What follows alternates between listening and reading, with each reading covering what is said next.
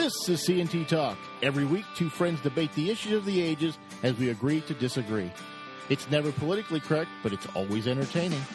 Join us tonight so you can sound knowledgeable at work tomorrow. We're smacking you upside the head with the hammer of truth. Welcome to the show. Hello, hello. We're back. We're, We're back. back? We're back. We we weren't gone. Back in black, maybe. No, You you ACDC fan? eh, some. I like Back in Black. Back in black. My roommate in college played um, Back in Black every day when he woke up from his slumber. Yeah, I don't know if I'd want to do that. No, he did every, every day. That was his wake up, and and he woke up from his slumber usually sometime in mid afternoon.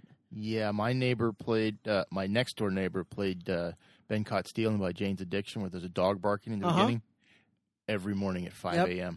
That was that was. that was my. If you don't know that song, go listen to it. Amazingly, despite the fact that he did that, I had I did not come to hate uh, Back in Black. I did come to hate Jane's Addiction. At 5 a.m. with a dog barking next to your head. Not good. Not good. So we both checked our white privilege before we came on the show, but Tony mentioned he's got too much. He can't get rid of it. So Can't- can't there's still some extra left here for the show. That's a shout out to one of our listeners. Um, I, I th- thought about this today. If in the culture we live in currently, you can choose to be anyone or anything you want, Yes, and white male privilege is real, why would you not choose to be a white male?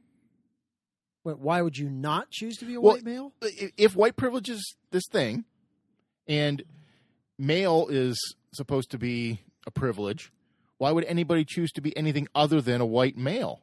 Well, because then you feel guilty all the time.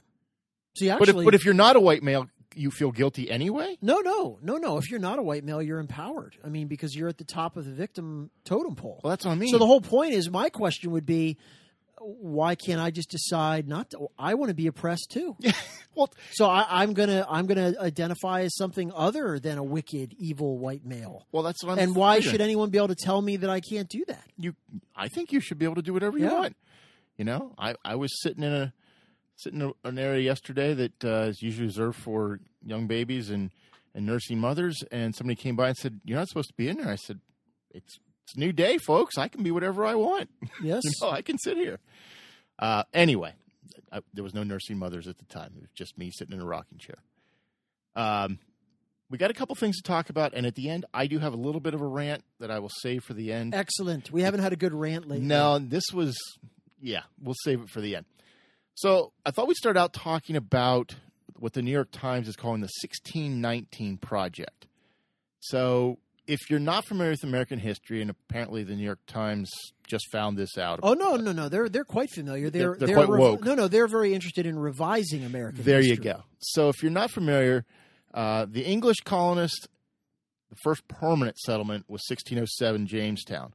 Okay, there was a previous settlement that didn't last on Roanoke, but this is 1607 Jamestown, and in 1619 was when everything changed in Jamestown. They were a struggling colony at that point. A Dutch slave trading ship went off course and landed near Jamestown, and first black slaves were sold to the American colony. Uh, and from that moment on, according to the 1619 Project, that was the founding of this country, and therefore we have to acknowledge slavery is bad. I think we already well, knew that. Okay, can we, let, let's back up for a minute. Go ahead. because I want to frame this. I don't know whether people were paying attention, but uh, and this is kind of inside baseball stuff. But if you follow this, it's fascinating. So there was a headline that the New York Times ran uh, on Trump's speech, one of his speeches in the aftermath of these shootings. Mhm. And I can't remember exactly what the headline said, uh, but it was insufficiently demonizing of Donald Trump. So it said something about, you know, Trump amidst violence calls for unity or something along those lines. It was a a fairly straightforward factual headline to what was supposed to be, and we know these don't exist anymore, a, a straight news article. And apparently, because this headline that was insufficiently critical of Donald Trump ran, there was literally uh, a mutiny it, within the New York Times of all of the staffers and the editors and how could you possibly I got it. What, what was the On headline? August 7th, it was Trump urges unity versus racism. Right. Well, wait, is that what the headline said? That was the original headline. what was read it again? Trump urges unity versus racism. Okay. And so that headline was again deemed insufficiently uh, it didn't attack Donald Trump and accuse him of being a racist, which is what everyone at the New York Times expected. So there was literally some sort of emergency meeting where the head, uh, his name is Dean. I don't know how to pronounce his last name. It's Baquet. It's like B A Q U E T. He's the current head honcho over there, where he had to deal with all of his fractious, upset, traumatized group of writers and editors who just were appalled that the New York Times had let down its readership by printing a factually neutral headline. And here's what they changed it to. So they changed the headline. After a bunch of 2020 candidates came out and gave him grief, assailing hate but not guns. Right. So they had to at least get one of their talking points in there. Um, but it was so here's the more fascinating part of this, and this should come as no surprise. So in this very tumultuous, tumultuous, angry meeting, which was not supposed to be for public consumption, as as Dean attempts to placate the infants, right? The the as I call them, the mini Maoists, because these people are indistinguishable from like an entire Berkeley faculty. Okay, they're not. These people are not journalists. No. And so the there was a there was a somebody leaked a transcript of this meeting to Slate. And uh, now, of course, Slate is about as. Le- I think Slate published this thinking that this actually kind of reflected well on the New York Times. but I encourage you, if you can find this transcript, to read it because what it displays is these people have jettisoned any, as if we didn't know this already, but any pretense to being factually neutral reporters of news. And all they are interested in is number one, attacking Donald Trump at every turn, but number two, propagandizing for a very, very specific left wing view of the world. They don't even view their job anymore. They're not journalists. No. They're, the, these people are literally propagandists. And so there is comment after comment, angry comment. One of the comments was essentially, and, and I, I think this is a fair paraphrase uh, I feel that racism affects every aspect of life. And I think that all of our news stories, every news story in every category, so whether it's politics, the social scene, anything, energy, right, traffic jams, doesn't matter. We have to focus first and foremost on racism. And you would think in a sane newsroom from somebody who actually has any shred of journalistic integrity, who cares about providing factual information to the public, that comment would have been received not well. That person should have been told if you want to be engaged in an ideological jihad, then maybe you shouldn't work here because we have editorial pages that that serve that function. But if you want a news article, everything that we publish to reflect your pet crusade on racism, you're in the wrong business. But of course, that person is in absolutely the right business these days because that's what the New York Times exists to do. Now, I want to quote AOC from Twitter on the original headline Trump urges unity versus racism. Let this front page serve as a reminder of how white supremacy is aided by and often relies upon the cowardice of mainstream institutions. So she's trying to actually paint the New York Times as not a leftist rag, Sure. which I- I'm not even sure how that's even possible at this. Like, Washington Post, New York Times, leftist as they get. It doesn't matter which one you read, you're getting the leftist slant on everything. And now, to be fair, New York Daily News is more conservative slanted. Not completely, but more slanted that direction, and so is the Washington Examiner.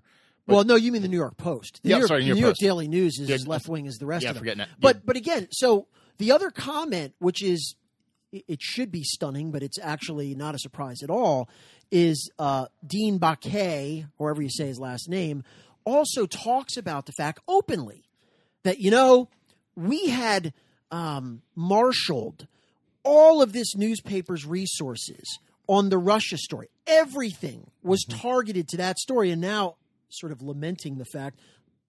Unfortunately, our savior Robert Mueller didn't come up with the goods, and he literally says, and he's he's framing this as stories and narratives because that's what it is to these people. It's not actually news. It's what we decide the public should know, how we frame it, and we frame it in the way that is consistent with our worldview, which is far left. Everything has to be about racism or slavery or whatever else. And he says, and so now we're going to have to pivot to something else. And what are we pivoting to? And he he literally links. He says, and our next venture is the 1619 project because the pivot now is, well, mm-hmm. Russia has failed us. That story didn't pan out the way we wanted. We can't convince the lemmings anymore. The new story is going to be all about white supremacy and racism. And ta-da! Here we Now the founding of the country, it didn't happen when we thought it happened. Nope. It happened in 1619. Yep. When slavery came to this country, that's when it was founded. Forget that they actually came in 1607 or 1620 or wherever else ever other colonies have founded. This is amazing to me. This is amazing. Now, we've got a historian that I I won't say follow, read, who's all over this, thinks this is the greatest thing and you should be doing it in the classrooms. Right. It's, it's reframing history, as you said earlier. It's reframing history from the perspective of racism. Racism is bad. No kidding. Slavery is bad. Wow, what an insight. Well, not only no kidding, but remember this is this is a completely different thing than teaching, which should be taught. Slavery is a huge historical stain It is, on this country. and the rest of the of world. course, Don't forget the rest of, course, the world. Of course, right? As if it's somehow our. It's not We- unique to America, but nevertheless, of course, you can't teach American history without focusing a large portion of that on the activity of slavery, the continuing influences of slavery. No one is objecting to the fact that this is a dark period in our mm-hmm. history that we have to confront, that people should know about, that people should study, Yes. that people should should. I- I have no problem with anyone saying this has still has consequences in our public life. Absolutely, it does. This is a major thing, but note the difference these people are not just saying that this is an important event in our history that should be studied, that perhaps certain people have minimized. All of those viewpoints, that's fine. They're saying that literally it is the single thing that our country was founded on and which explains everything, mm-hmm. literally everything about this country. And that to me, first of all, that's not even a historical claim. That is an ideological claim mm-hmm. That is masquerading somehow as history. And you reference our friend who is the historian. What I find incredibly ironic is he spends every day pointing out every time Donald Trump gives a speech, he dissects it with a you know with a magnifying glass. He gave a speech about Jamestown and well, he doesn't understand the type of legislature and this didn't happen and this didn't happen. And that's fine. He doesn't have a single critical thing to say from a historian's perspective on is this scholarly, empirical, rigorous history, or is this just ideological propaganda? He doesn't even seem to want to, to grapple with that question. Well, I, I think the 1619 project, it feels like it's directed at Donald Trump. And I know he's not young, but I don't think he was around in 1619. So I'm not sure how he could be responsible for slavery in this country. He wasn't even old enough to have been around when there were slaves in this country. So it bothers me that they just arbitrarily picked this date. Well, it's not arbitrary. Well, it- it is to me. It is because that's when the slaves were first sold in this country, but that's not when the that's not when the first settlement was here. So if you're going to pick the start of the country, you pick 1607 because that's when there actually was a settlement. Picking 1619 just says, well, we think slavery is the influencer of everything that's ever happened in this country. Therefore, that's when it started. It's an arbitrary decision on on their part to make racism the front and center of everything. Now, part of part of this segment was titled "Race Relations in the United States Today." I feel, and, this, and I know I'm not allowed to feel how I feel, but I feel that race relations since Clinton, Bill Clinton's presidency, have gotten worse. Now, admittedly, I came from a very white upbringing. I there weren't a lot of minorities where I grew up. I, you probably grew up a little lot more minorities than I did, but I didn't. There wasn't an animosity towards. We had we had uh, a Native American family, we had a black teacher, and we had a um, mixed race family, black black father, uh, white mother. There was no animosity, none. Now, I was obviously they were the minorities in that group, so maybe they felt differently, but I didn't feel like they were any. They were my classmates. That was it. Their parents yeah. were their parents. I didn't think about, hey, you're different. You're just my classmate. Period. So I'm um, again. Well, I don't know. I mean, I don't really necessarily think it goes back to Clinton. I, I certainly think that as of the Obama administration, well, that, that's when, and that's why I said one of my the, the classic one of the classic tweets I think it's from a guy named John Gabriel said, you know, my, his favorite thing about the Obama era was all the racial healing, saying that obviously tongue in cheek, this this fascinating juxtaposition of an African American being elected president of this country, which which that's a historic thing. yes, that was a good thing. Sure. Um, well, it could have been a good thing. Well, my point is, my point is, I don't think there were very many people in the country, other than yes, are there outright racists who would have said, sure at that time in 2008, this is a terrible thing. No, most people, just for the sake of having an African American in that office, mm-hmm. were encouraged and pleased that that could happen. Mm-hmm. Setting aside all of his policies, because obviously you and I have great disagreement with him, just the idea mm-hmm. an African American man can rise to the highest office in this country. That speaks well sure. of America. It does. Right? It that standing alone. Now, you and I both agree. Really, we should be in a place where it doesn't matter. And, and yes, I guess it still does in certain precincts. The color of people's skin, people sure. still notice. Racism exists. Yes, of course, because humans exist mm-hmm. and humans are sinful. And so the idea that we're ever going to expunge this from not just white people, by the way, yeah. from every yeah. race and creed and ethnicity. That is never going to happen. It's a pipe dream because no matter how much awakening and how much consciousness raising you do, the human heart is sinful.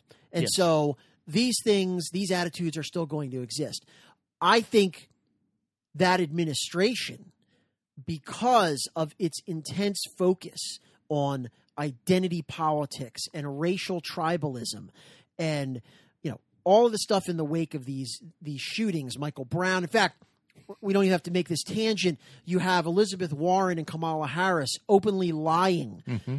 This past week about the Michael Brown shooting, calling it a murder of an mm-hmm. African American. That's a flat out inflammatory lie. The Obama DOJ didn't conclude it was a murder. It wasn't a murder. No. It was a justifiable police shooting of an aggressive individual. Do you know that? I don't know if people know this. They interviewed over a hundred witnesses. Over a hundred witnesses. One is called out a black man who said I would have shot him too. Yes, because he was charging at me. I thought he was going to kill and the we cop. don't need to rehash all this, but this, this again, this is another narrative lie. And you would think, but our media is so corrupt. Do you think there'd be one reporter that would ask either of these aspirants to the U.S. Nope. presidency? Nope. You keep using that term. I don't think it means what you think it means. it does not. Why are you saying that it was a murder? Are you aware that the DOJ and actually multiple witnesses. The entire judicial process confirmed it was not a murder. Mm-hmm. It was. Why are you saying? What is the factual basis for that claim? They um, will have no answer, but no one's interested in asking them because they want to promote that. Sure. I say Bill Clinton because Bill Clinton was considered at the time to be the first black president. And he, he was not obviously black, but he he claimed to relate to and grew up in the South, and therefore he was termed the black president. I agree with you. Obama's presidency was more divisive than we've ever seen up to this point. Now, Donald Trump has made it more divisive, not necessarily by him, but partially by him. But Obama, you're right. Identity politics plays a huge role in how the Obama administration governed. Everything was about the color of your skin, how much money you had, everything was a was dividing line. He had everything. A, he had a hyper racialist attorney general and Yes. Eric Holder, Yep. who explicitly we're a nation of cowards because Mm-hmm. we supposedly won't have conver. We never stop having. Actually, they're not conversations; they're monologues. we need another monologue about race, where you'll be lectured on your white privilege, and you will Mm-hmm. be told to shut up if you disagree, and you will need to be reeducated. Um, so Don't forget Michelle, who was not Right. proud of her country until her husband was elected. right, and I'm then o- not proud of my country until my husband gets oh, and elected. then only Wow. momentarily. Yes. Um, so this 1619 project is just the latest. Uh, yeah, I guess this is the new narrative. We we couldn't con- we didn't have the goods on our fantasy about Russia.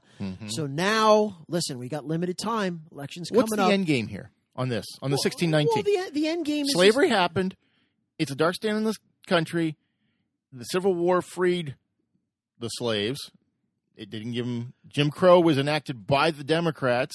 Did, did you see this? Um, Larry Elder got called out by somebody. I can't remember. He was on. He was on Fox News, and he said, "You know, Larry Elder. For those of you who don't know, is African American. yeah, very, very Conservative African American. He's a public intellectual. He writes a lot of different articles. Yeah, so he, he's a really good. Just listen to him. He, he's very intelligent. Uh, but he said Republicans didn't own slaves; Democrats did. He was called out because they found ten Republicans who owned slaves. I'm sure there were more than ten Democrats who owned slaves. He said the KKK was founded by Democrats. They Snopes came back and said, "Well, it wasn't founded by the Democratic Party." He said, "I didn't say the Democratic Party. I said Democrats."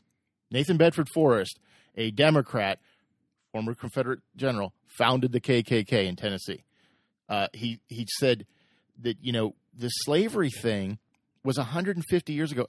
Hundreds of thousands of white men and black men fought to win that war, but we're we're told we're racist. Now, I think there were racist in the North at that time. I, I don't Of course. disagree with that because there was fear that go back to our friend fear that the black man would take their jobs when they when the war ended. The, the fear that they would marry their women or whatever. I don't know what the fears all the fears were, but they they existed.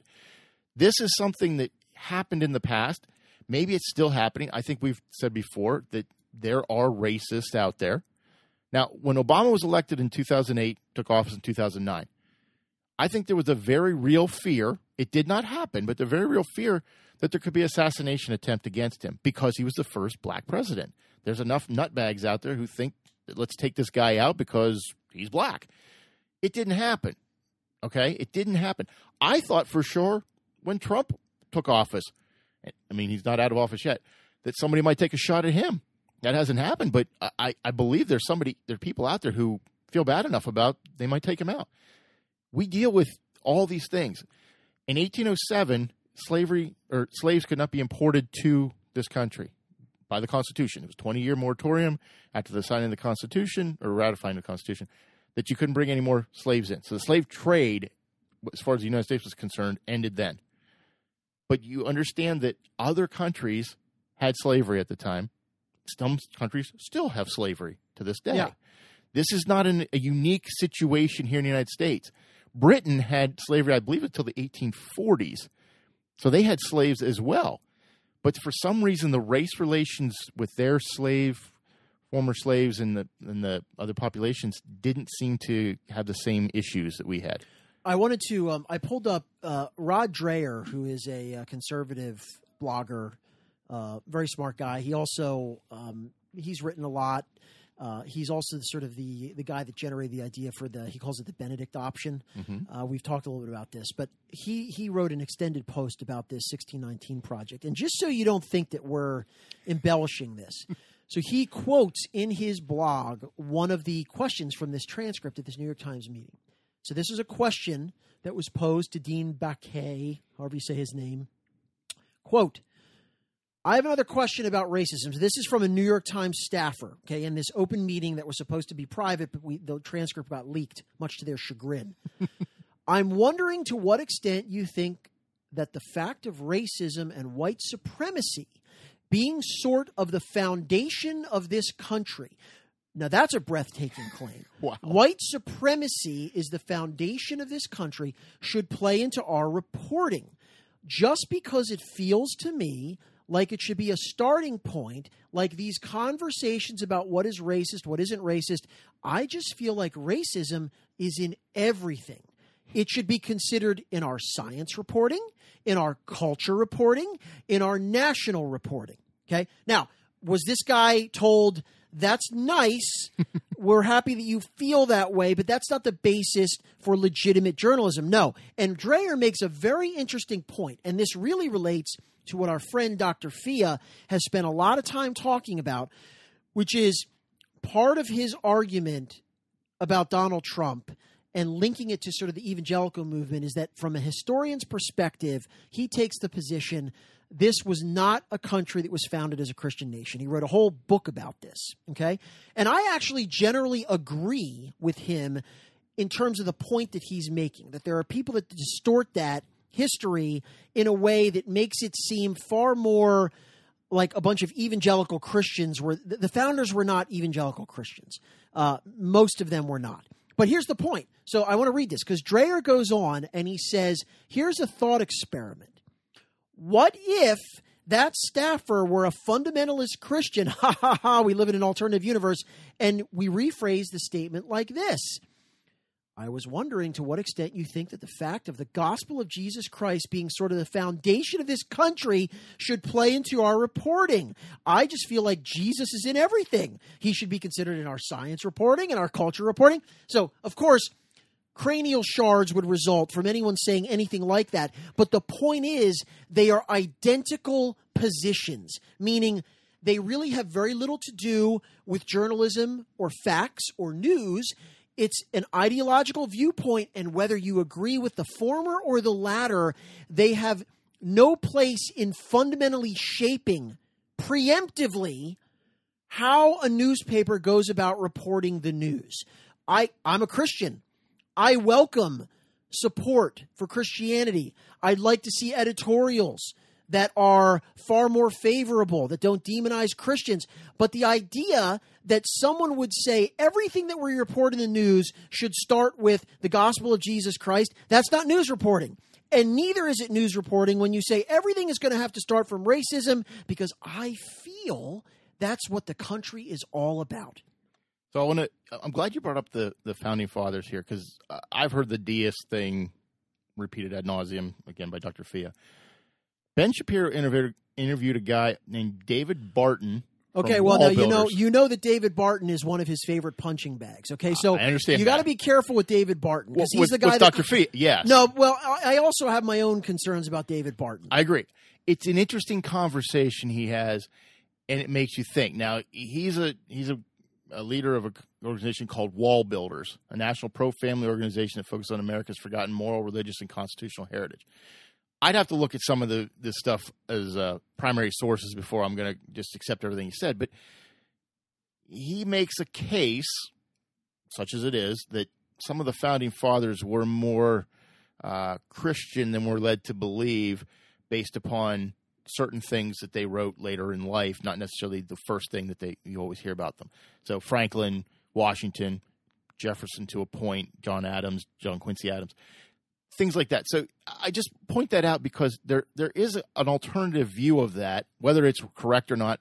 This this man claims to have over two hundred and twenty thousand original documents uh, from the founding fathers that right, which doesn't it doesn't make him either more or less. In other words, the fact that you've collected a whole bunch of primary sources, okay. Yeah, I mean it's the, it's about the writings, and you you can't know a man's heart based on his writings necessarily, but you can infer certain things. I, I just bring it up because I, I want people to know that there there is some thought that maybe they were more religious than we're led to believe. I don't know that the, I would call them evangelical Christians, uh, whatever term you want to use in today's framing, but that does exist out there. So I just wanted people to know that that's something alternatively about that. But you're right. Uh, this is not this is not a country. I don't think this country was founded on slavery. I think slavery was a means to an end. Certainly in 1619, it was a means to an end to make the, the colony work. They couldn't afford to pay the people. They, and, and understand it, it's a lot of the settlers at that time were indentured servants. We would call them slaves because they were treated as as property, for a period of time to pay for their passage over. They had to work for a period of time to do that. If you look at the biblical references to slavery, it's not chattel slavery like we saw in our country. Every seven years, they had to be released from their bondage because that was the, the law.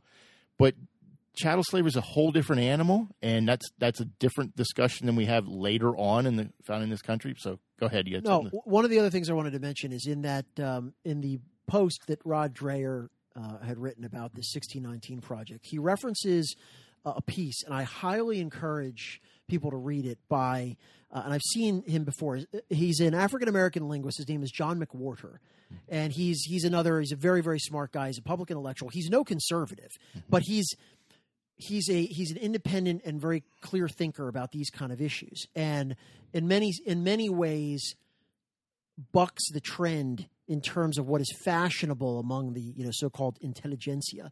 And he wrote an article in 2015 called anti-racism our flawed new religion. And i highly encourage you to look up this article and read the entire thing but the main point what he writes and this is kind of his thesis uh, he writes these days there is something else about he- the term he's using is called the Nacirema, which is America spelled backwards. Uh, this was used in another article, and so he adopted it okay. as if the reason it's adopted is as if an anthropologist later on in the future Okay. is is excavating our culture, and he says, "Oh, this is the society, the Nacirema. What did they think? What did they do?"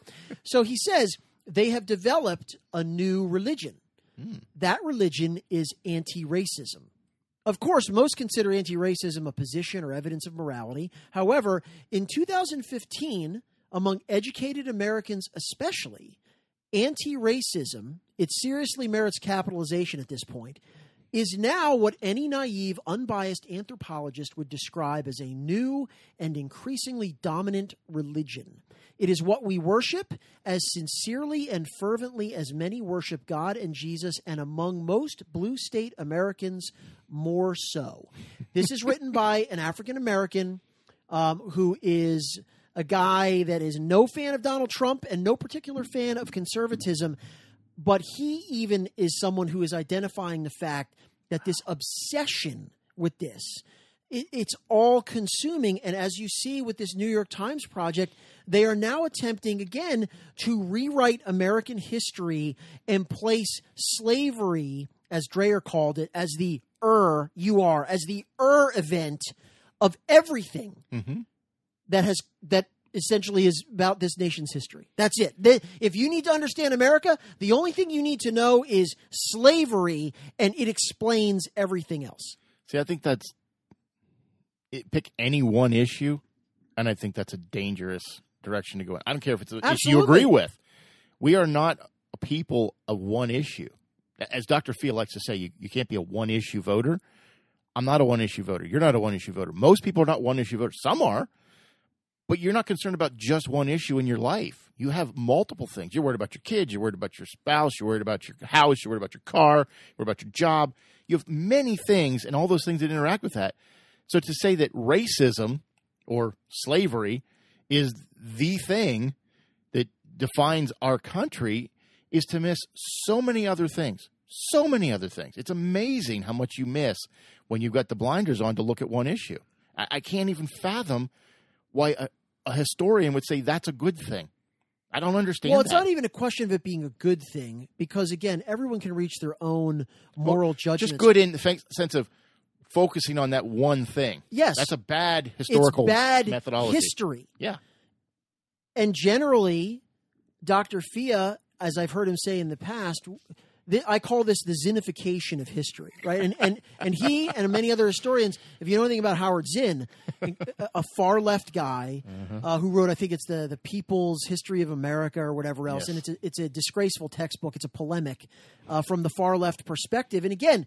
That's fine if Howard Zinn believes all of these things about America as a racist, imperialist, warmongering country, but it's bad history. And the reason it's bad history is because he is substituting fact, um, an actual empirical scholarly study of these things with his own personal political agenda.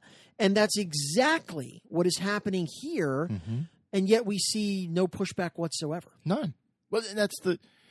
I don't think people realize, and real quick, slave slaves from Africa were transported throughout the world, but it typically wasn't the white slave ship owner that got the slaves. It was other tribes bringing them to the ship owners and selling them into slavery.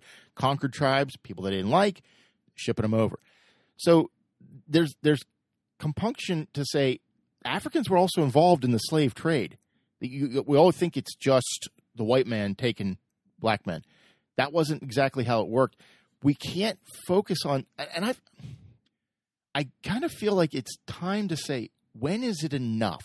It- When we- no, when is it never over? It is never enough because when do we get past it, though? We're not going to. Or They have anything. no they have no interest in getting past it because it is an avenue for them for political power.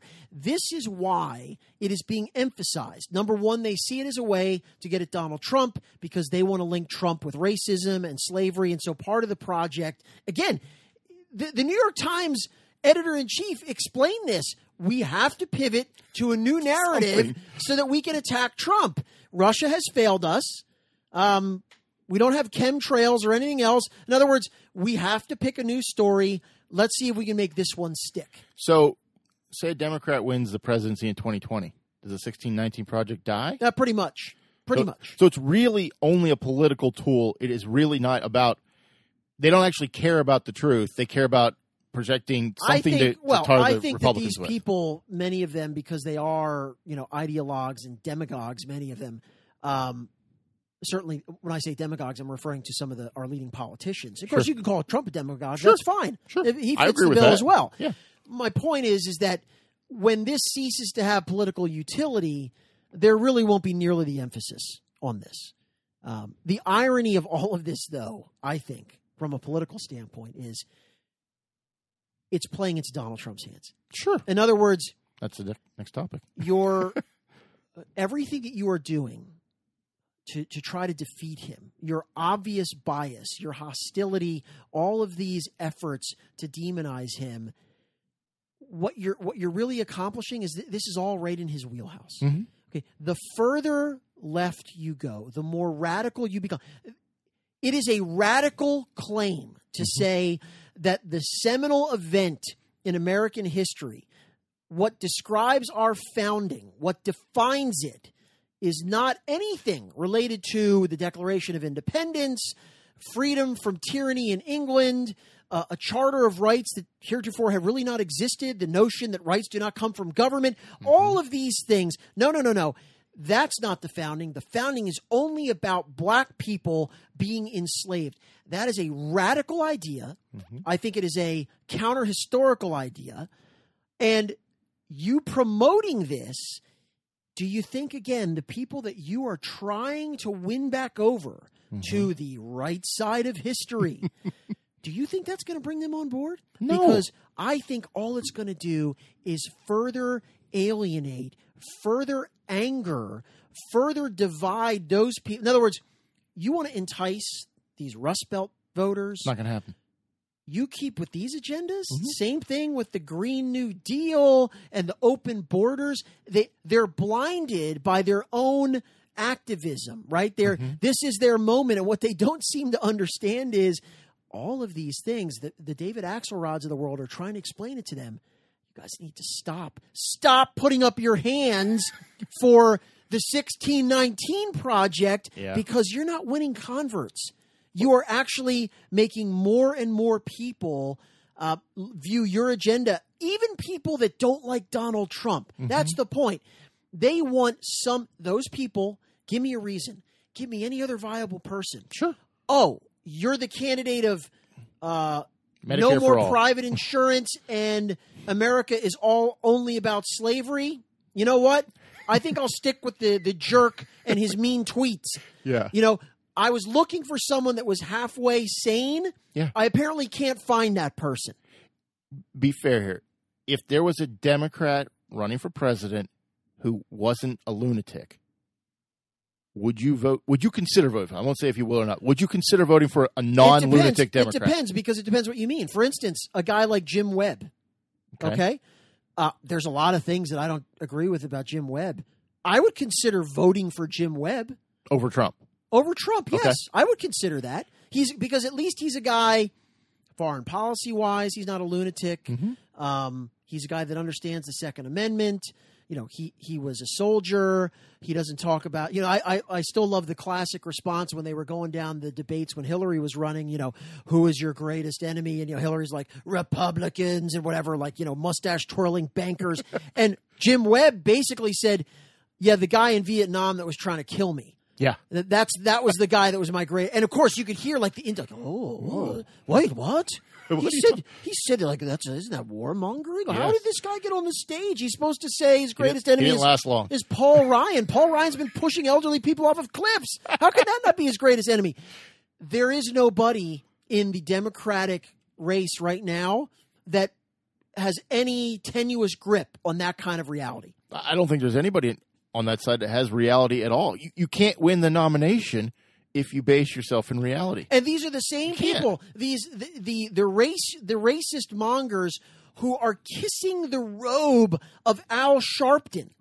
So you're gonna you're gonna tell us that we should listen to your lectures on racism mm-hmm. when one of the most vile people in public life, one of the biggest racists and anti Semites in public life, and you're gonna you support this guy. This is he is literally the same thing as embracing from a Republican perspective someone like David Duke. Mm-hmm. There is literally no difference. Al Sharpton fomented a riot where a child was murdered. He mm-hmm. fomented another riot Freddie's Fashion Mart Yep. in a Jewish district mm-hmm. because they were angry that an African American tenant had been evicted, which resulted in multiple people being killed. Going back to the Tawana Brawley hoax, which he has Yes. never apologized Never for. will. He is a rabid anti Semite. Mm-hmm. He is a disgraceful individual. And they pay homage to this dude even now as some kind of civil rights leader. So I have to say to all these people, shut up. Yeah. I, why should I listen to a single thing that you have to say about race or civil rights? You shouldn't. You're a cartoon. You're a caricature. If you can't denounce that guy, then just silence your mouth. Keith Ellison couldn't denounce his uh, Nation of Islam connection. Apparently, never never met the man. Sure, okay. You, you see that uh, Andrew Lang was uh, Yeah. His, his actual name is Yang, but Al Sharpton called him Andrew Lang when he introduced him at his conference. Andrew Lang, yes, that's we're So the racist. Any person that has Al Sharpton as any kind of moral arbiter, you have forfeited all credibility for the end of time. Well, I, I don't want to hear anything you have to say. You're a joke. I don't know if I consider voting for a Democrat, but it'd have to be it'd have to be a Harry Truman esque Democrat for me to be considering that. Those, I they aren't those coming around anytime Democrats soon. do not exist in captivity anymore. Maybe a JFK with a little less uh, womanizing. Could we do that? Not not RFK or Teddy. Teddy Yeah. was the sleazeball extraordinaire. I don't know. We'll see. We'll see what happens. Uh, the next topic is about trolling the left, and you kind of alluded to it with Trump trolling the left and kind of getting them to react to things. And the, I, I think some people on the Democratic ticket don't understand that there's actual audio and video of them being stupid and lying because they say things to one place. It's not the 60s where somebody might not find out about that. Everything is caught on tape, But they count on the media to not report it. but it, somebody somebody puts up a cell phone camera and they catch it and put it on YouTube. Guess what? It's still out there. It still exists because you can't. Basket of Deplorables was meant for Hillary's supporters. Unfortunately, Hillary wasn't smart enough to know that somebody might actually put that out. Shocking, I know. She should have uh, she should have frisked everybody on the way out. So this week, Trump kind of trolled the left and said he wants to buy Greenland. now, I've only seen one article that actually acknowledges that Harry Truman tried to do the same thing in the 40s. Okay? Is there a reason for Greenland? There's one reason I like, and that's the rare earth minerals. And I think it's a very good reason because if you understand what rare earth minerals are, Tony, rare earth minerals? Yes. They- They're rare and they're from the earth. Uh, they're in all your electronics. And right now, China has a stranglehold on them, and they're trying to get the more of a stranglehold in anything in Africa that has rare earth minerals. Greenland is rich in rare earth minerals. There's only 56,000 people who live there. It's a Danish protectorate, sort of, kind of thing. Uh, I'll have to research that. it's I- not I autonomous necessarily, but it's part of uh, Denmark. Um, So I think it's not a bad idea. We it would be a forward base. We already have a base there. But if there's actual rare earth minerals, I think it makes sense. I, I, I do truly. If it's the, if the price is right, Sure. but I don't know if he's serious. I don't know that it matters if he's serious. He's getting these people to run around in circles trying to contradict him for no reason. It makes no sense, doesn't it? I think he is. I think he's greatly underestimated in terms of having a method to his madness. I agree. and the idea that yes, does he fire off petulant tweets and absolutely, but he knows he knows his political enemies very well, and he understands that anything that he does elicits an immediate As it should. frothing, rabid reaction. I think the best troll ever would be for Donald Trump to come out openly for reparations. You would immediately have We can't do everyone that. denouncing that idea. Jen Rubin, this is the worst. Max Boot, you know, this is no reparations is obviously the most wicked idea we've ever had. It would the cognitive dissonance that that would create because they can't agree with anything. They cannot agree with anything that he does. All is bad. All is evil. I don't want to compare Trump to Reagan, but I think Reagan was great at messing with the Russians. You know, Star Wars was a made up load of crap, but it got them to spend money they didn't have to try to defeat a program we couldn't make work. And I loved his line when he stood up and said the bombing begins in five minutes. That was awesome because I there's records that say the Russians thought the bombs were coming. They thought they were overflying Russian territory at that moment. It wasn't happening, but he messed with them. Trump is messing with people because he can, because they're so thin skinned and so gullible that he would do anything because he's a crazy man. Crazy man. Well, the one thing that he has managed to do, and I was reading an article about this in the aftermath of this whole uh, New York Times, you know, the, mask is not just completely off; it's been, you know, sent like into outer space. Um, Trump, what he has done, he has revealed these people Mhm. for exactly who they are Mm-hmm. and they have been trying to hide this and and as we went through the Obama era it became more apparent we're now the cheerleaders and we're the the court supplicants but now their hatred of him has driven them so nuts It has. that they they can't even help themselves normally they would be far more they would be reticent to kind of reveal this because any you know any patina of legitimacy of journalistic integrity uh, the media it doesn't even exist. It's been blown to smithereens. Yes. and they and they can't help themselves. They just can't they despise him so completely that even their own need for self-preservation right? No we can't say that. We can't let the lemmings hear us say that. They don't care. They don't care. So it's been very instructive. He has been uh, the guy that and everything that he does they hate. They hate his mannerisms. Uh, they hate his the language that he uses and a lot of things i don't like Sure. right? But the talked about point is, is that it's almost like he was designed in a lab by someone. He is the destructor that is going to who's going to force the media to demonstrate exactly who they are and they will not they cannot resist. They, they they're they're just it's impossible for them not to take the bait. The irony to me is until 2015, people weren't sure if he was a Republican or Democrat. i i, I, mean, I don't know that he's a Republican anyway. if you, I don't think Donald Trump has any um, bedrock I agree. principles. I agree. You, if you had a conversation with him about what are the um, your sort of the touchstones for conservatism, can you talk about some you. of the leading? No, Couldn't tell you. he doesn't care. He has an instinct for political pugilism. Yeah. He has a level of low cunning that serves him very well, and it may not. It's messy, Oh, and it's certainly not the way that I think most of us would want a president to behave very frequently. No. But what he does understand is how to, in many ways, manipulate. Mm-hmm. And that's the funny thing, because if you ever told these people that they were being it's impossible. Yes, he's not a that. moron, right? He's a know nothing racist, mouth doesn't read anything. moron who only watches cartoons. But you know what? It's odd because you seem to be doing everything that he wants that he would want you to do Yeah. and adopting every political position that is right a fastball groove right down the middle for him. It just seems so odd that that keeps happening. Yes, it does. It does. I, I got to bring up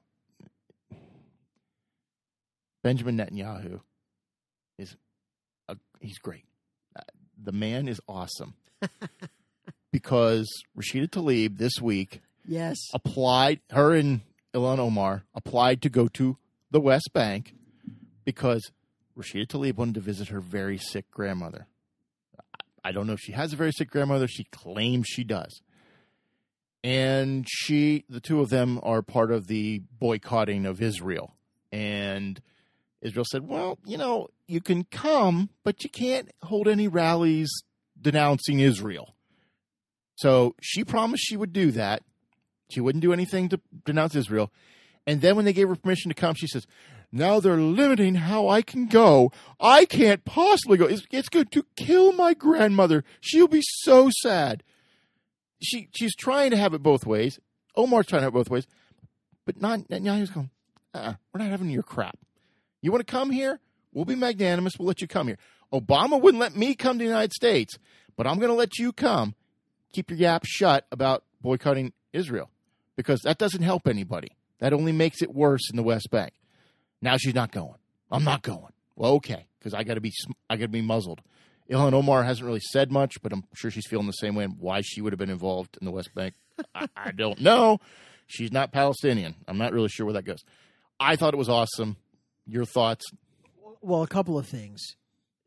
This is yet another topic demonstrating the disgrace of our, our media. Mm-hmm. So I want to read to you what the New York Times described. Remember, So they just did the this- 1619 project. Right. No. So th- this group, New York Times, this group, th- these two were funded by an organization Oh, yes. called MIFTAH, M-I-F-T-A-H.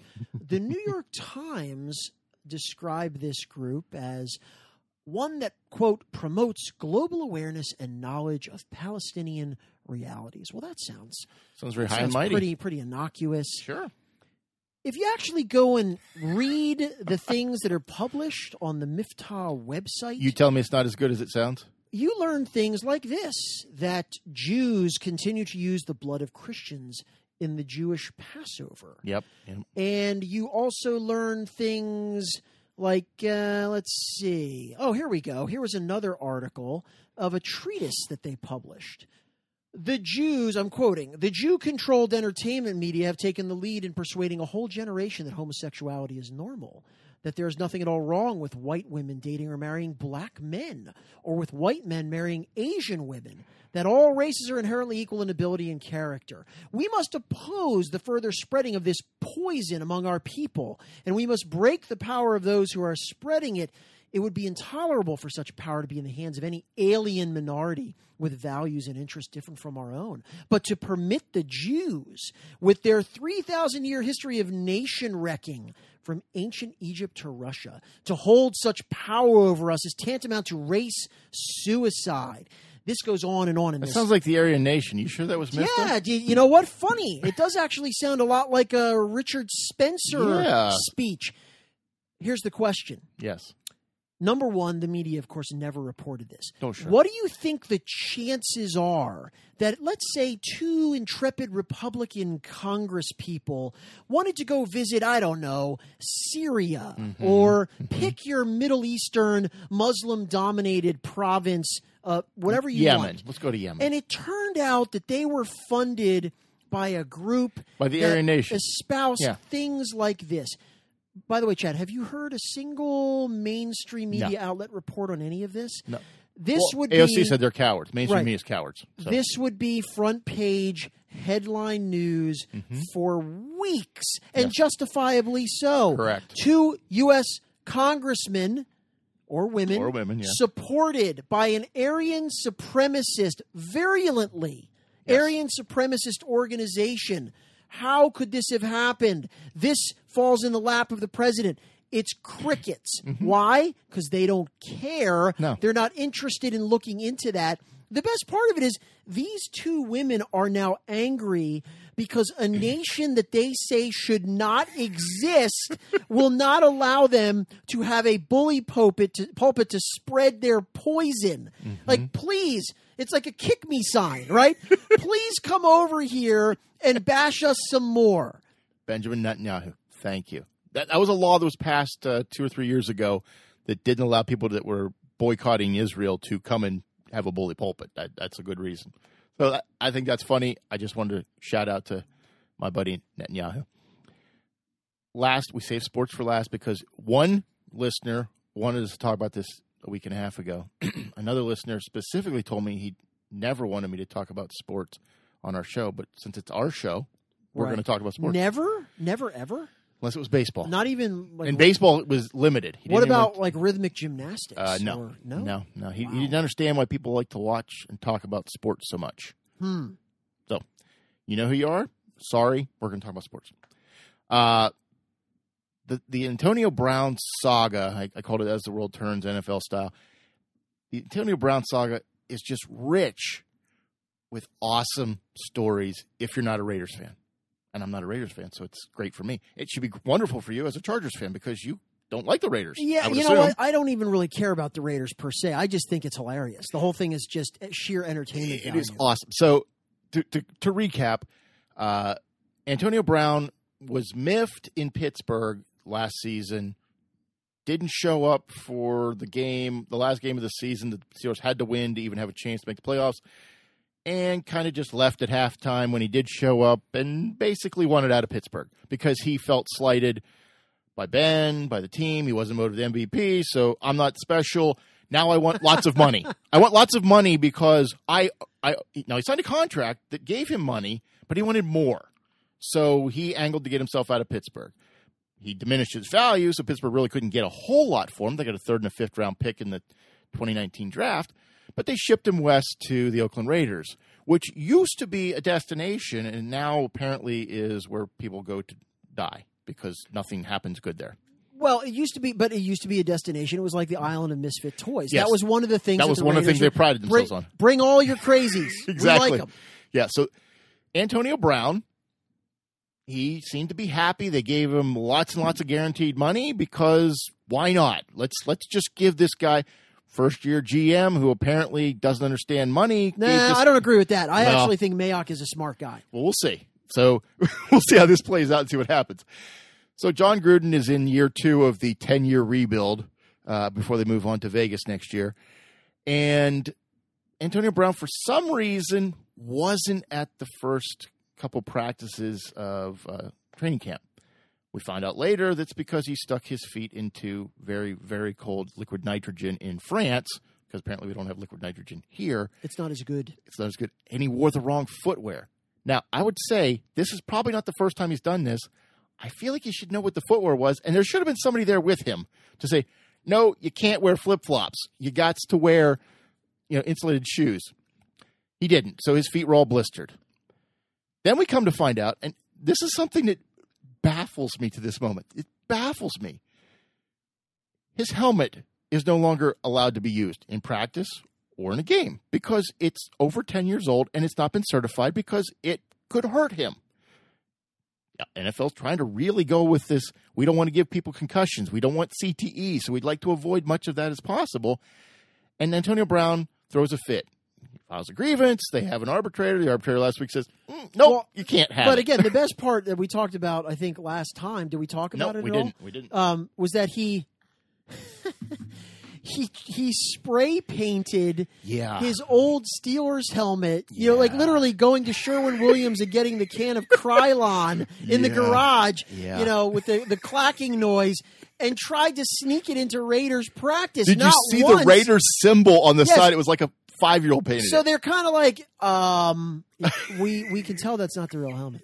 Oh, okay. It's not gonna and so work. he goes home. He tries again. Tries to sneak it into. Uh, we no. We still. We can tell it's not a- that's not a real helmet. oh, okay. I mean, first of all, the guy's got like. Don't you have somebody on your payroll you could hire to make an exact If you're going to go with the I'm going to bring the fake helmet, I don't like did you do it yourself? That's the that's With the like crazy Elmer's of Antonio? Brown. That is like the I can crazy. just see him at his dining room table with like construction paper. You know, like that looks pretty close. Looks his wife and goes, "This looks good. This looks Yes. good, right? This yeah. is this is You know, normal." once that glue dries, it'll look really good. this so his his, his case gets the, the arbitrator says no no no dice there's 27 helmets he could choose 27 different helmets he got a one year grace period last year along with aaron rodgers and tom brady who both changed their helmets this year because they couldn't use their old helmets he goes on record saying well tom brady didn't have to change his helmet this is racist no, Tom Brady had to change his helmet. It's not racist. You're the literally the only guy who hasn't changed their helmet. So this goes on and on. He skips practices now. Mike Mayock comes out on Sunday and says, you know, he's either all in or he's all out. Pick it. Pick what you want to do. You're either here or you're not here. Now, I don't think he wants to be in training camp. I think that's part of it. But Drew Rosenhaus, you know, the upstanding pillar of honesty. Well, isn't it interesting? I was watching Cowherd earlier today, and he made the point. Um, Antonio Brown is To yeah, he is. same agent, Yep. right? Rosenhaus, Yep. and becoming eerily similar guys. Yep. Completely crazy. incredibly talented, both from small schools, Mm-hmm. both with these massive chips on their shoulder, Hall of Fame ability, Hall of Fame production, hmm and then kind of off the rails. Well, they don't get enough love. They need to love. So Rosenhaus says it's a safety issue. He he's used his helmet. He said it back to Pee Wee, which is not possible. he must have a pretty big head. That's what I'm saying. This helmet is what is he, a seven and a half or something? He had like he had Barry Bonds' head after the cream and the clear at age eight. So he says it's a safety issue because it's kept him protected all these years, except that time when Vontaze Burfict clocked him in the head and he got a concussion in that helmet. But wait a minute. First of all, that is an it, it's an it- idiotic statement It on has face. kept him safe all these years. It's a helmet. yes, it's Okay, supposed to. Do you think that this is the only magical helmet Yes. that could keep him safe? It's very it has light. some spell over it. Yes, it's Oh, very, it's very light. light. I it's see. very light, and it has it has cutouts on the side so he can see better. yeah, but I also read that actually, in terms of his peripheral vision, even though he claims he can see better, and look, I get it. If you play that long with Mm-hmm. a particular helmet, some kind of equipment that you like, there's going to be an adjustment. I get it. Yeah. The other helmets that are available, and again, how many? Di- like 50 27 different different versions are actually even. They have more Mm-hmm. area where you can see. So the idea that somehow he has this special helmet where he can see No. behind him. No, no. The newer ones that are safer actually give you more field of vision than Mm-hmm. his helmet. Yes, he Drew Rosenhaus suggested that they maybe make a custom helmet for him, but that would have to be tested, which means it wouldn't be ready for three weeks from tonight when they play the Broncos. So Antonio Brown puts out the call. The bat signal goes out to all of his fans. Find me a helmet that's less than Yes. 10 years old. He gets two helmets, one of which was a movie prop, which probably means it was not going to work. They tested them both, and guess what? They didn't pass. So they're on the now banned list. Well, the other thing, what a cheapskate! He offered to give somebody like an autographed signed jersey. Raiders- I would say, listen, dude, yeah, please. th- this is supply and demand. Exactly. Okay, there's only apparently two of these in the whole world. One of them is a prop. I want a million billion dollars. Exactly. Give me the money. Hey, really? A, Like a signed jersey. A signed practice worn jersey. Wow. this is apparently you are willing to retire Yeah. if you don't have That's this helmet. load of crap. So this retired. is like I am holding uh, what what was the thing in uh, the James Cameron movie that re- horrible movie uh, Avatar? Titanic? Oh, Oh, Avatar. it's it's unobtainium. yes. I have the only source of unobtainium, which is this helmet. Yeah, there. I can name my price. Yes, I- you're worth your net worth is probably thirty to fifty million dollars. Yes. I would. Lo- okay, I would like a new Bugatti. Yes. that's what I would like. I can guarantee it's not going to go for a jersey. I don't care who Right. signed it. Otherwise, I'm going to continue to eat cereal out of it, like we've been doing Yeah. for the last. So here's 15 my years. take on all this, and and, and you can correct me if you think I'm different. He doesn't want to be in training camp. It's obvious he doesn't want to be in training camp. Now, if he was still in Pittsburgh, maybe that flies because he played with Ben Roethlisberger for nine of ten, nine in the tenth season. He ain't never caught passes from David Carr.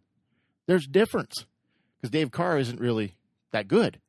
He had one good season. He had one good season. He's not terrible. He, he actually, I think he has some talent. he's not the Peterman, but he's not that good yet. He hasn't shown that he's that good consistently. He had one good season, one good season. So did Jon Kitna. That doesn't make him Hall of Fame. So you kind of got to get the feel for the quarterback that's throwing you the ball, right? That's what we always talk about. They, they, everybody throws it a little bit differently. You got to get used to that. Wasn't last year he was he and he and Ben were uh, didn't have their cable connection synced up that they weren't able to catch up with the other Practice? practice. We yeah. talking about practice? Yeah, we're talking about Allen Iverson here. Yes, I, I think if you played with all these people for a while, you kind of get the feel. This is a different playbook. This is a different quarterback. This is a different line. This is different schemes. Why does he think he doesn't need to be there? I know he's nine, ten years into the league, but guess what? You've never played with these people ever. You you kind of need to show up and practice. Apparently, he thinks he just shows up and Divas, plays. divas do not need. Divas do what divas do. So I think he's going to be there on uh, for opening night, game, game one against Denver, because he, he can get paid. He can get paid for training camp. Here's here's what I think they should do, and this will because he won't agree to this because he's all about you know how he looks. They should make him wear the Don Beebe helmet. Ooh. Remember the Don Yeah, Beebe helmet? So say, listen, here's our here's our compromise. You get to wear your 11 year old uh, non conforming Steelers helmet. In fact, we'll have somebody who's actually skilled at painting helmets paint it look exactly like it's The- the supposed to team will look paint it for, for the the huge national game. But you're going to have to wear this giant helmet over top that makes you look ridiculous, sort of like a Mario Kart character. Oh, that was Um, great. You're going to look like a dweeb, but it'll be very safe, Yes. and it won't impede it won't impede your vision whatsoever. You won't see any You'll, balls coming. you'll just look like, and you know what he's going to say? Nope. No freaking way am I wearing that. Not happening. Because because that doesn't that doesn't look right. Yeah. Well, I mean, there's ESPN's going out there. Well, they they could cut him or they could put him on the unable to perform list. I'm like, no, they're not going to do that because he's going to play because he's not an idiot. Thirty million Apparently- dollars. Apparently, there is a nuclear option called the five day letter. Have you heard about Yes, this? I have. That I don't think has ever been used in the history of the league. Not even Keyshawn. No, I don't think so. We're apparently under the collective bargaining agreement, they can send you this letter Mm-hmm. that basically says you have five days to comply. Otherwise, all ties are cut. You're done. Yeah. Like it's and we don't got to pay you. Yeah, you're to use one of you're Fredo to us. Which I think that's a slur now, but I'm, I'm going to use is. it anyway. Apparently yes, it is. you're Fredoed. You're in the rowboat on the lake. you got five days to decide. Uh, in, in the NFL vernacular, you're Keyshawn. Don't Yeah. come in. We don't want to talk Right, to that's you. it. It's over. Except we're not paying you. They had to pay right. Keyshawn. You'll, we're not you'll paying get you. you'll get not another dime. Your career's done. Yes. Good luck with that. See if we can get a bag of peanuts for He's you. He's going to be. He'll play. Uh, he's going to play. He doesn't want to be at training camp. It's very obvious he doesn't want to be at training camp. And they knew this. They knew he was crazy and a diva. I don't think they knew him. he was this. Oh, crazy. come on. No, no, no. They listen.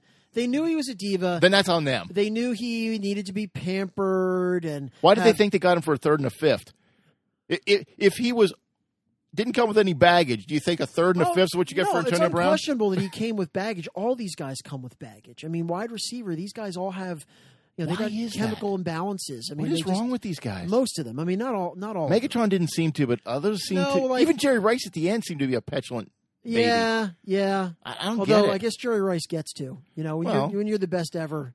well, Antonio Brown's very good, but he's not the best ever. I don't disagree, but they had to know this was coming, and it can't happen to a nicer group of individuals. I don't like the Raiders. This is like listen. Raiders. this will this will solve itself maybe for this year, but this is not going to stop. There's going to be more cray cray to come because that's just who this guy is. he just burned a bridge with Mayock, Absolutely. and Mayock burned a bridge with him. They're they're Now- not on the same page now. Production solves a lot of problems. So if he manages to have a big year, look, the locker room will be okay. I, that's the one thing I. The one thing you have to say in his favor is he is a guy that is a maniacal worker in terms of on his own. on his own. That's true, but that goes a long way in a locker room. Sure. You'll never get away with the diva routine, and you're a slacker. Um, you're just pure talent. Antonio Brown works really hard, but you're right. He's an island. He does his own thing. I give this experiment. Basically, I think it is going to work for. It will last for one year, and then they're going to find a way to get rid of him because it's just going to be constant distraction. That's what this guy's about. Five and eleven. And that's the other point. The other point is this is not a team on the cusp of a Super Bowl. Oh, you can you can put up with that. Like a and by the way, I'm not even comparing him to Randy Moss because Randy Moss was incredibly well liked by. In fact, teammates, yes. Actually, if you listen to Bill Belichick, Mm-hmm. he lists the three guys that he always talks about as essentially his favorite players in terms of being their overall knowledge of football Tom Brady, Lawrence Taylor, and Randy Moss. Hmm. So, Two offensive guys from a defensive. right. guy, yeah. Well, and Lawrence Taylor is like Well, number one. Yeah. But the point is, Randy Moss had this reputation among the media as kind of again one of these a diva kind Mm-hmm. of. That was never the case in the locker room. Correct. And if you can if you can get along, and Bill Belichick is extolling you, okay, you, can, can you imagine it? Bill Belichick would have already axe murdered Antonio Brown. See, right? I, I have a theory. Five and eleven for the Raiders this year. He gets traded to the Patriots. They got Josh Gordon, who's I don't going think to so. self destruct. I don't think so. He took Randy Moss from the Raiders. But that's the point. They knew that Ran- Randy Moss is not Antonio Brown. they also took Corey Dillon from the the Bengals and won a Super Bowl with Corey Dillon. Belichick can deal with guy. Look, Lawrence Taylor. You want to talk about a guy who was a hellion? Yeah, The but he wasn't point head is- coach. no, he didn't make that It decision. doesn't matter. He was his defense coordinator. But here's the point: he can deal with guys who are sort of bad actors. Mhm. Okay, what he cannot and will not tolerate is a guy that's about himself. Sure. Lawrence Taylor, he would he would die on the field to win the football game. I agree. Okay, in the locker room, and uh, Lawrence Taylor's falling asleep. Eh, the story: he's falling asleep in all defensive meetings. Belichick gets ticked off. Taylor walks up. He's like, "Why do I need to be awake?" And then he draws out the entire game plan in like five minutes. This is easy. I'm going back to sleep. Right? Those guys get. Parcells made no bones about it. Yep. Do we treat everyone the same? No. No, No. Never that guy's happen. the best defensive player in NFL history. Yep. He gets all kinds of special privileges. If you're a middle of the road guy in our rotation, you better be doing everything right. Yes, It's and maybe life- then you're not still Life here. isn't fair. Yes. Antonio Brown could never play for Bill Belichick. Hmm? Well, he's not going to play for Jon Gruden much longer either. I think he gets through the season, and I, I, think, he, makes it through one season and the whole thing implodes. Yeah, I think he- if that, and and I, it's when they start losing, when they go on that losing streak that they're bound to go on, that's when things get. and he's not heated. his stats. He's only getting four. You know, he's had four weeks in a row where he's gotten five passes, and then he starts to bellyache. Uh huh. Yeah, he went. He went from. I think it was Stephen A. Smith said this. He went from a team that was pass happy to the Raiders, which is not pass happy. They're not at the throw first. I mean, they throw, but they're not a throw Well, first. He, he went to a perennial playoff team with a Hall of Fame quarterback, with a number two receiver that has to be almost like a one A receiver. So they can't they can't fixate on him. And if Right. they do, and they did that sometimes, Yeah. fine. Then, then the other gets the guy, the, other guy gets two hundred yards receiving. It's Yep. a perfect behind one of the best offensive lines in the league. And now you're with dysfunction junction. Good Mm-hmm. Yes. luck. Richie Incognito. Good He- luck. He's he's made the rounds. So we'll see how that works out. I think he'll be there on opening night. We'll see. So my little rant. Uh, took some time off last week, and went with the wife. Did did some sightseeing locally. Uh, stopped at a store. She needed to get more bath bombs, not salt. You know, bath salts, bath Wait, bombs. is it bombs B A L M S or B O M B S? I think it's B O M B S. I'm not even. Are you sure? I don't It's know. a bomb. It's like Well, um, it fizzes in in the water, so I think bomb. It's a bath improvised explosive device. Yeah, it's not Okay. an I, it's not an IED. So understand what I'm walking into. These are made somewhere by people with, with armpit hair. Uh, everybody in there had tattoos. Everybody was granola. Let's use that term, hippie granola. So they're they're talking about all this stuff, and you go over to they make their own deodorant. That's that's the kind of place we're going into. Make their own deodorant. Okay, not not antiperspirant, just deodorant, just to cover up the smell, but you still stink and you're still sweaty, but you covered up the smell. So my wife finds some stuff she likes. I walk over to one counter and and they've got um, toothpaste, but it's not really a toothpaste; it's a tooth pill. It's called actually a toothy tab, and it's Is it called, like for dogs? no, it's for adults. It's for people. Sounds like what you give to dogs. You, you would think so. So everything's got a weird name. and Everything looks weird and shiny, and so this is called Boom. That's the flavor. And I said, "What what flavor is Boom?" And they said, "Well, it's kind of like a cherry cola." I said, okay. I don't drink cherry cola for t- brushing my teeth, but okay. I said, how's it work? You put one of these tabs in your mouth, And then you, chew it, vomit. you chew it, and then you brush your teeth with it. She says, I'll give you some free samples. I said, okay. Because it was like $15 for a bottle of this stuff. So I take it home that night and pop it in my mouth, and it starts to foam. That was your first mistake. I chewed on it, popped it in my mouth. It was it tasted like charcoal and baking soda. Two things you really don't want in your mouth. It's foaming out of my mouth. I'm trying to spit it out and it's I'm spitting black foam out of my mouth. I could not get it out of my Maybe mouth it was fast enough. flavor. It, it didn't taste like cherry cola. It tasted like I have no charcoal. I have no sympathy for you whatsoever. Th- this is what we call in the legal profession assumption of the risk. okay. The fact that you put that thing in your mouth after hearing that description and looking at it, I, I mean, uh, were you kicked in the head in the store? I, I could have been. I think I was so so bored with where I was at. So they, they talk about how wonderful, how natural and effective these things are, and I think they they misunderstand. Natural doesn't mean you should put it in your mouth. It just means it comes from the ground somewhere. So they gave me they gave me other things for uh, mouthwash. This one's called the Pan Galactic Gargle Blaster mouthwash. Okay. If you're not familiar with Douglas Adams and the Hitchhiker's Guide to the Galaxy, Yeah. Pan Galactic Gargle Blaster. And most people aren't. Some people are.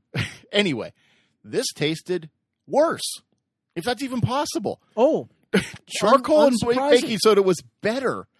This foamed a fluorescent yellow in my mouth. And I called them up and I said, What is this supposed to do? Oh, it's supposed to clean your breath. I said, My breath smells worse after I brushed than before I brushed. Is there am I doing something wrong? I said, No, you just chew on it and you know, you, you don't swallow it, you just spit it out. And I said, Well, spit it out worked. Uh, I'm good with that, but the chewing part and putting it in my mouth part, not so comfortable with. so you, you expected assistance from their help desk when you? Oh, no, I called the store. Uh huh. I called the store. Right. You you thought Again. that you thought that perhaps you had done it wrong. Well, And- I thought, am I missing something? Am I supposed to dilute this in water and then drink it and gargle with it, or what am I supposed to? Because I thought I heard her say, chew it, swish it around, and spit it well, out. What you should have done is you should have gotten a mortar and pestle. And Yeah. you should have crunched it together with some shark cartilage and maybe I don't know, like a bat or something. yeah, I should just hit myself in the head with the bat. I would have been better off. So I'm just, I'm not going to name the company because I don't want to slam them. They're they're nice people who are just misguided that natural is somehow better because it's natural. It's not better. It's just nasty. So if somebody wants to email us and ask me what it is, I'll tell you off the podcast. But or maybe I'm they maybe they want it for one of their enemies. It could be a good. Um, I've, I've got some samples here. If you if you have an enemy or three, well, actually, I've got uh, I think 15 tablets between the two. right. Your story is reminiscent Oh, of the. that. No, I don't want to smell it. Come on, Why would I do that? That's I, like taste this. I'm You make this- taste you know, it. as the person spits on it, like taste this. Oh, I didn't ask you to taste it. I just wanted you to smell it. It tastes like I don't know maggots. taste it. Smell this thing. This thing that obviously I knew uh. immediately I should never have ingested, but I decided to anyway, and then it made some disgusting foam in my mouth. I was just trying to be gutsy. I was trying This to. this is reminiscent of the story I've told before when we stopped at Rutter's and we went in for snacks on a road trip, and the item that my wife selected was deviled eggs from Rutter's. roadside sushi. So everyone else has got their little bag of, you know, snack chips and little mini Pringles Wow. can. And my wife comes toting out these four deviled eggs that were probably Oh. 17 years old, you know, oh. like with the little petrified paprika on the. I'm like, you're going to actually, you're going to get sick. You're going to get sick. We're to have to take you to the hospital, have your stomach pumped. Yes. Why? It's like getting a lobster tail eat Rutter's. Them? Did she yeah, eat them? She did Did she get just sick? to spite me, I think. I, I told her, I'm like, if you start throwing up in the car, I'm, I'm just going to roll down the window. she You're drank lots of water, didn't she? Uh, That's she what, always that's what drinks a fixed lot of it. water. That's what fixed it. Yes, but your your entire story is absurd because the fact that you ate those things, I didn't eat them. I chewed them. I spit them out almost immediately after chewing them. My my toothbrush was stained. I did have to One of my toothbrush. rules is that any flavors. Okay, for instance, when I go to the dentist and they have all of these so-called flavors, no, no, no, no. I specifically tell them I want no flavor whatsoever. Oh, I always get cinnamon. I want it to taste like concrete, like Quikrete. I don't want some. You don't enjoy it? Uh, no, no, not enjoy it because Well- it's disgusting. The flavors don't taste like those things. Cinnamon does. That's the No, only it one that tastes doesn't. like it's supposed It to. doesn't. Everything else tastes nasty. No flavor. I want it to taste like mortar. That's it. I want to feel like I have just sand in my mouth. You do. Because that's exactly right. Let's not have any illusions that we're having something that's tasty or enjoyable. Shouldn't it be somewhat more pleasant than No, it could because be? it's it's fake. It, Yeah. They can't replicate the flavor, and so it's worse. See, I've always felt the cinnamon and the mint taste like what you think they're. The, the fruit flavors, forget it. Mint, any mint flavor? You tell me your choice is mint or waterboarding. Give me the waterboarding, please. Again and again. Just him, not me. I, I'll No. take the mint. So I don't know if the moral of your story is do not eat the what is it? The Uh, the- the, yak The the yak boom, infused the boom, boom toothy tabs, or the Pan Galactic Gargle Blaster mouthwash. For- yes, I actually think that most people knew that already. I wanted to show that I could be evolved. Apparently, I'm not that evolved. I prefer toothpaste with a flavor and fluoride and in a gel form. I, I don't think I, I know people that use you know they use baking soda toothpaste. I don't know why, but they do. It's nasty. If you ever tried to brush with baking soda, it is nasty. Far better fate than sticking one of those things in this your just mouth added and chewing. charcoal to the process. It didn't actually. It still had the baking soda. Just an aside, don't do it. I, I did it for the group. Don't do it. Is what I'm saying. Don't stick, do it. Stick with what works. Don't try new things. Well, okay, maybe. That's the point. Don't eat deviled eggs from a convenience store. Don't eat deviled eggs from Rutter's. or any other convenience store, not just Right. Rutter's. Any of them. yes, them. it's like I've I got not a good one. What did you get, honey? I got the packet of beef Wellingtons from Rutter's. Huh? Yeah, an egg salad sandwich is not supposed to be crunchy. I don't think that's Just one of keep their. that in mind. That's not one of their Specialties. favorite items. They're yes. I don't know why anybody would. I, I, Caution. I'm surprised they even sell that. Why does it have the little uh, like radioactive sign on there or whatever? What's that date? Is that five days ago? You're still eating it? Yeah, whatever. Yeah. Right. So Foolishness. that's all I got, Tony. You you good? I am good. I, I will now have to have a rant for next week. Okay, that's fine. That's all we got. Thanks for joining us. I'm Chad. I'm Tony. Good night. Thanks for